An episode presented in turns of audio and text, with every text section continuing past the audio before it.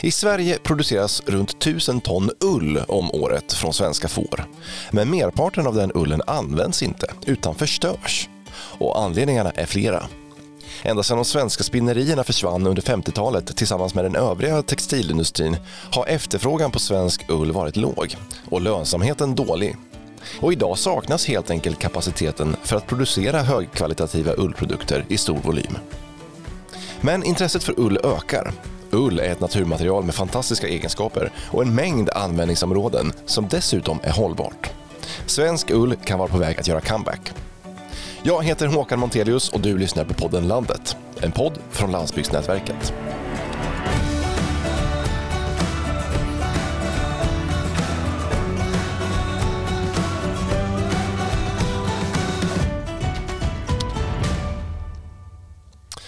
Ja, enligt siffror från Svenska Fåravelsförbundet så producerades det ungefär tusen ton ull i Sverige tjugo tjugo. Men det var endast fyrtiosex procent av den ullen som togs om hand och förädlades till någon form av produkt. Resten eldades upp eller förstördes på annat sätt. Så varför går så mycket ull till spillo? Och hur kan vi bli bättre på att ta tillvara på den? Det ska vi prata mer om i podden Landet idag. Och intresset för svensk ull ökar som sagt både bland privatpersoner och företag. Och några som har börjat arbeta mer med svensk ull i sina produkter är Fjällräven. Så därför vill jag först säga hej och välkommen till Erik Blomberg, innovationschef och produktutvecklare på Fjällräven. Hej! Hej, tack så mycket! Och ni har ju valt att satsa på svensk ull i era produkter. Kan du berätta lite grann mer om det här och vad ni använder ullen till? Absolut. Själva idén dök väl upp för fem år sedan ungefär när vi läste en artikel om hur mycket utav den svenska ullen som, som slängs. Och då blev den ganska, liksom, det blev som uppenbart för oss att vi använder ull idag, den kommer inte från Sverige.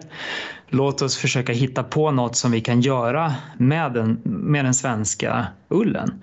Så vi såg väl det lite grann som en utmaning för vi visste att vi kan inte direkt ta den svenska ullen och bara göra exakt samma produkter som vi redan gör utav ull idag, utan vi var tvungna att hitta på en, en ny applikation som, som den svenska ullen passar väldigt bra för. Mm. Varför måste man tänka annorlunda där med utländsk ull och svensk ull? Svensk ullindustri är ju ganska, jag ska inte absolut inte säga efter, men vi är inte lika industrialiserade som andra länder. Vilket eh, den största effekten utav det är ju att den inte sorteras lika bra. Så att vi, det är svårt att specificera att jag vill ha en ull av exakt den här typen och den här grovleken eller längden på fibrerna eller vad det kan vara man vill ha. Och, och liksom med, ur det perspektivet så, så var vi tvungna att hitta på en produkt Där, där det inte spelar lika stor roll att det är av en speciell typ ullen som vi använder. Så att våra första produkter var ju en ryggsäcksplatta där vi bytte ut eh, polyuretanskum egentligen till eh, eh, ihopfiltad ull, typ en centimeter tjockt. Men är det framförallt den här typen av, av produkter som du tänker dig eller som ni använder er av ull till, alltså typ foder, stödplattor? Eh. Och den typen av produkter? Just nu, men jag ser det nog som en, liksom en utveckling för att vi vill vidare. Men för att komma dit så måste vi liksom, eh, börja sortera bättre och kunna spesa att vi vill ha ull av exakt den här kvaliteten. Skulle du säga att ull, har det blivit en, en viktig del av ert varumärke? Ja, absolut.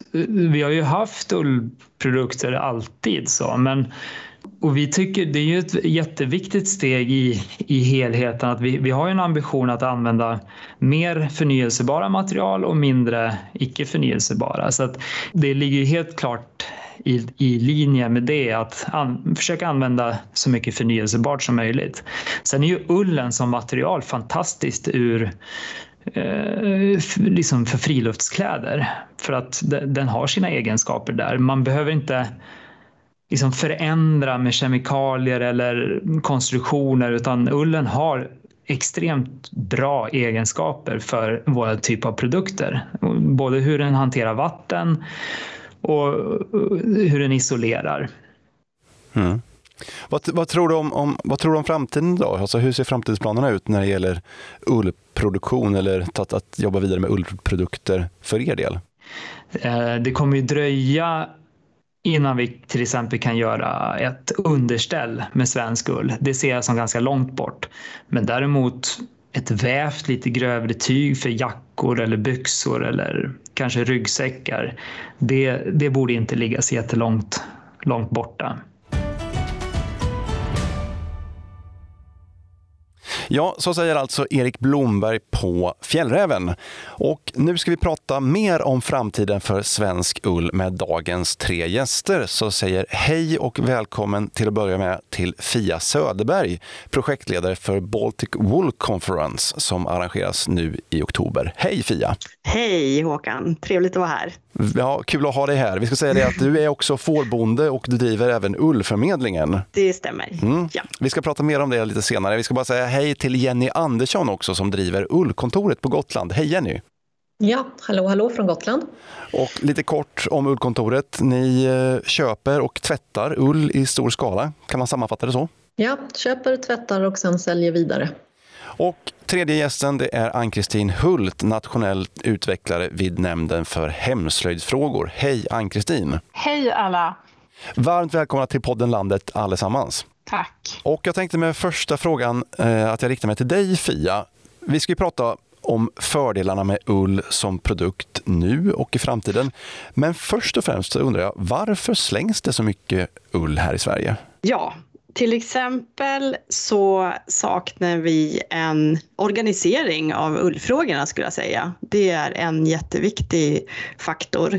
Eh, någon som kan samordna alla ullfrågor och jobba med att skapa en övergripande nationell infrastruktur för ull.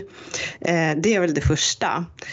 Sen är det också så att i Sverige så har vi ganska små fårbesättningar. Medelbesättningen är drygt trettio tackor. Vi har en mängd olika kvaliteter av ull, vilket också kan vara en styrka och fördel.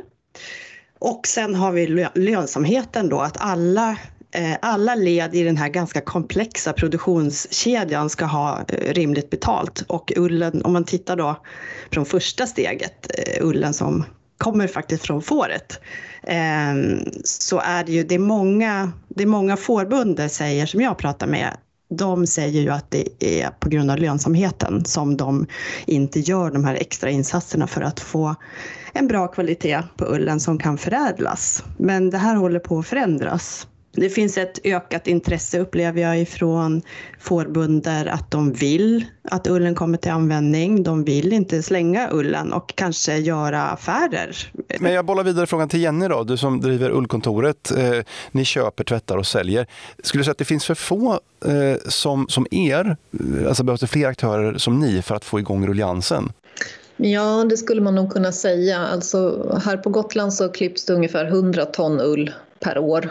Och det är en tiondel av ullen i Sverige.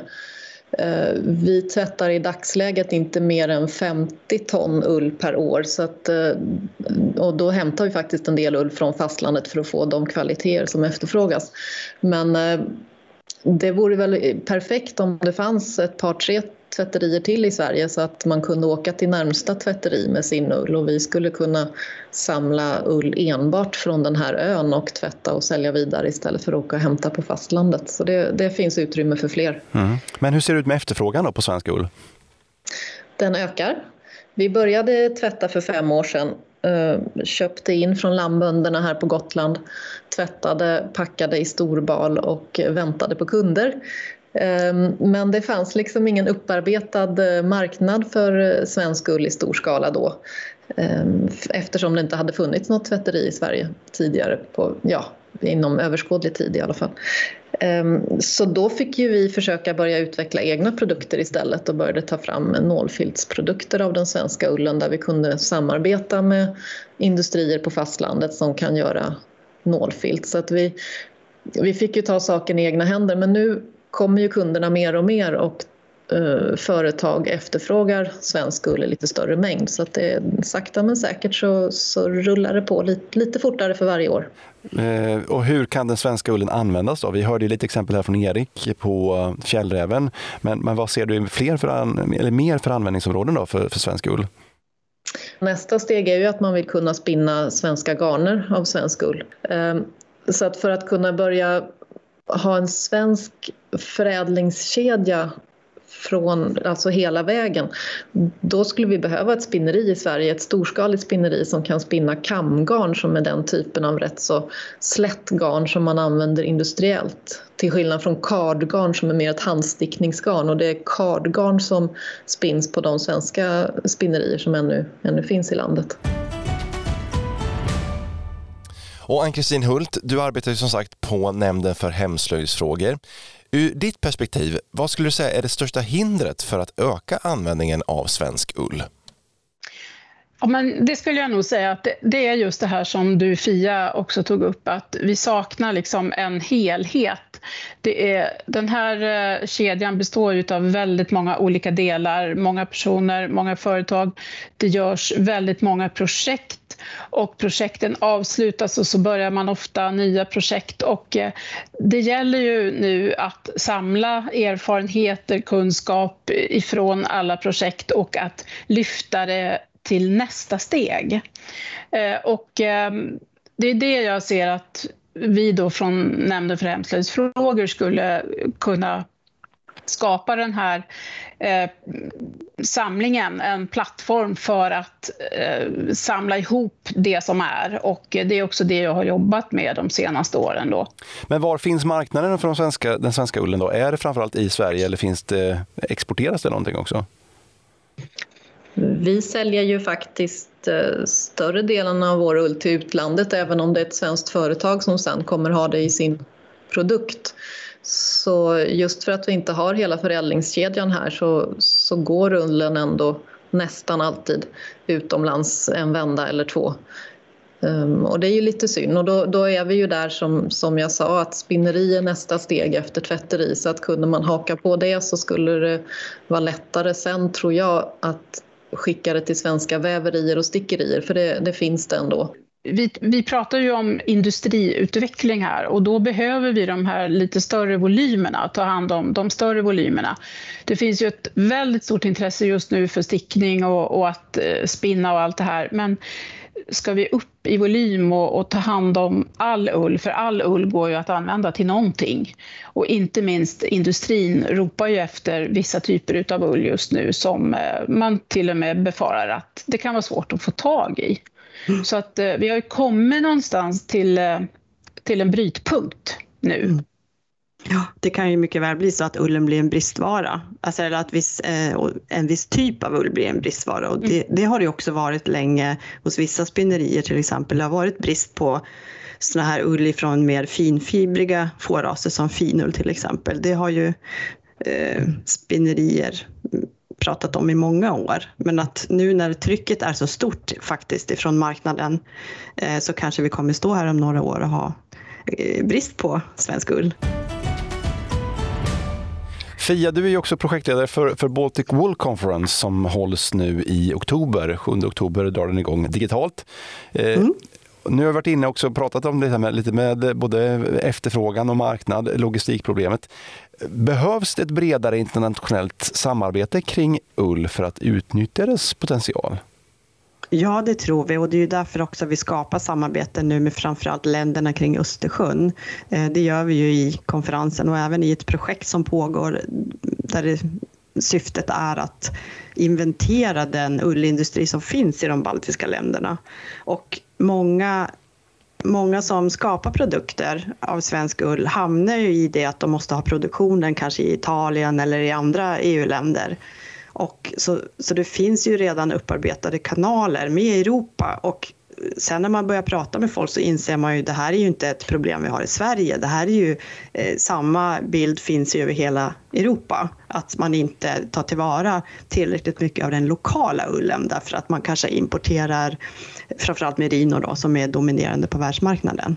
Så att jag tror att alla sitter med, med ungefär samma frågeställningar, så att vi skulle kunna samverka mycket mera och och samarbeta. Och det är det vi vill göra med konferensen. Vi vill öka affärsmöjligheterna för, för, de, för de ullföretagare som finns i de här länderna, för att de ska mötas och hitta nya kontakter och nätverka. Fia, du har ju också tagit initiativ till Ullförmedlingen som vi nämnde här i början. Eh, och det här drog du igång efter att du har sett att ja, säljare och köpare har svårt att, att nå varandra. Berätta lite kort, hur, hur arbetar ni?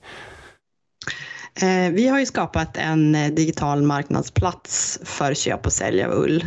Vi erbjuder en arena där köpare och säljare kan hitta varandra helt enkelt. Om man söker lokal ull i närheten så kan jag titta på en karta och se vad finns till salu i mitt område.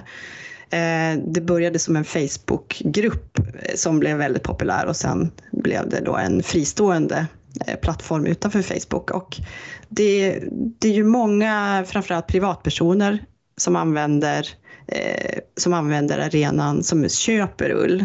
Mm. Men, men ser du att en, en förbättrad förmedling kan bidra till en ökad ullanvändning? Ja, det här var ju min idé som jag hade, som jag ville testa. Eh, För jag ville göra någonting åt situationen. Och det har ju gjort att, att det har ö- jag tror ju förstås att det har ökat liksom användningen av ull till viss del. Sen är det klart, det är inte svaret på hela frågan. För att det vi behöver, det är ju också en fysisk insamling. Det här är ju en digital arena där man ses liksom digitalt. Så att det är ju inte svaret på hela. Vi skulle behöva mer organiserade inlämnings, inlämningsplatser för lokala inlämningsplatser för ull dit man kan åka som fårbonde också och lämna den. Men det är ändå någonting som gör att det blir lättare för producenter och konsumenter att komma i kontakt med varandra. Ja, men precis. Och det är många som också har sett att de faktiskt kan sälja sin ull. Och en fördel där är också att de får väldigt bra betalt för ullen om man jämför med i de större volymerna. Du kan få upp till femhundra kronor kilot för riktigt liksom top-notch spinnkvalitet ull. Ja, nej, men jag, jag tror att uh, Ullförmedlingen har också bidragit till att vi har fått se bredden på, på vilka olika ullkvaliteter vi faktiskt har i landet. Alltså, för där diskuterar man ju också kvalitet, olika typer av ull, olika kvaliteter och, och framförallt olika användningsområden och hur de ska spinnas eller vad man nu ska göra inom nästa steg i kedjan. Så att, um, just den här mångsidigheten är viktig. När man pratar ull och ullanvändning så tänker man ju kanske i första hand på textilindustrin och kläder. Men vad ser ni för andra innovativa användningsområden för ull som produkt? Om vi börjar med dig, Jenny. Vi på Ullkontoret samlar ju in en hel del ull som vi upptäcker när vi får hem den att den inte var något vidare. Den kanske var tovig eller skräpig eller, eller väldigt skitig av, av andra anledningar. Så vi har nu börjat tillverka pellets av den här lågkvalitativa ullen, en trädgårdspellet som ska fungera som en närings, en gödselpellets helt enkelt. Och det är ju ett sätt att ta tillvara på den där ullen som inte når upp i kvalitet, men, men drömläget är ju egentligen att det inte skulle finnas någon sån ull utan att all ull tas mm. om hand på ett sånt sätt att den har åtminstone nålfiltskvalitet eller spinneri. Kvalitet. Men sen det här med trädgårdsanvändningen, det upplever jag har ju ökat enormt. Jag får ju jättemycket frågor om folk som vill ha trädgårdsull. Trädgårdsull, berätta vad är det? Ja, men trädgårdsull. Man kan odla med ull, man kan använda ull som täckodling för att täcka plantorna. Det behåller ju eh, miljön, jorden. Ullen skapar ju en fantastisk miljö för växterna eh, i och med att den är genomsläpplig, släpper igenom luft och den håller liksom en jämn temperatur. Så att även om den är skräpig och tovig så har den ju fantastiska egenskaper som ändå är värd pengar. Så att eh, vi, jag försöker säga till folk att ge inte bort trädgårdsullen utan ta betalt för den. Eh, för att den är väldigt efterfrågad. Men Fia, vad, vad har du för tips att ge till, till fårägare som vill sälja sin ull och få större avyttring av det här?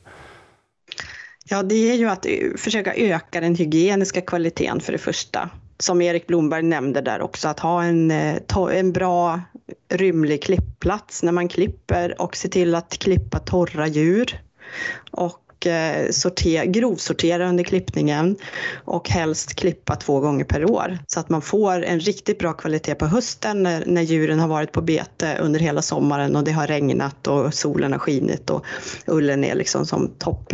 Och inte, så att den inte kommer i kontakt med massa timotejfrön och halm och grejer innan man klipper.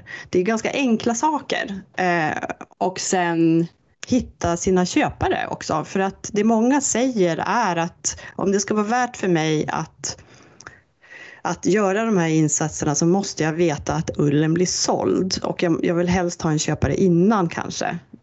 Så att, att hitta bra relationer med köpare i förväg, det tror jag också är en framgångsfaktor. Mm. Jenny, vad säger du då som, som köper och tvättar ull? Har du något tips till producenter? Uh, ja, nej, men det är ju ungefär det Fia säger, att försöka hålla ullen ren och inte tovig. Det är ju nummer ett. Sen har ju också vi märkt att de som lämnar till oss första gången och inte har så fin ull, de kan ju lämna toppenfin ull ett eller två år senare. Så jag kan också tycka lite sådär, prova, Sam, samla ihop och mm. sälja oss, oss. För att man kan inte alltid tänka ut i förväg hur man ordnar det här på ett smart sätt. Utan, utan samla ihop och så tänka att ja, men nu fattar jag, ja, men nästa gång kan jag göra så här istället, det tänkte jag inte på. Och så, och så blir det bättre och bättre för varje gång man lämnar och så får man bättre och bättre betalt. Och där har ju fårklipparna en avgörande och oerhört viktig roll i det här. För det är ju de som möter ullen först av alla. Och också för det mesta kanske vet, numera i alla fall om det nu efterfrågas mer ull, vem skulle vara intresserad av den här ullen? Alltså det är de som har koll och åker runt, kanske klipper, jag inte vet jag, flera hundra får i veckan. Och ser skillnader och, och ser... vilka användningsområden kan den här ullen ha?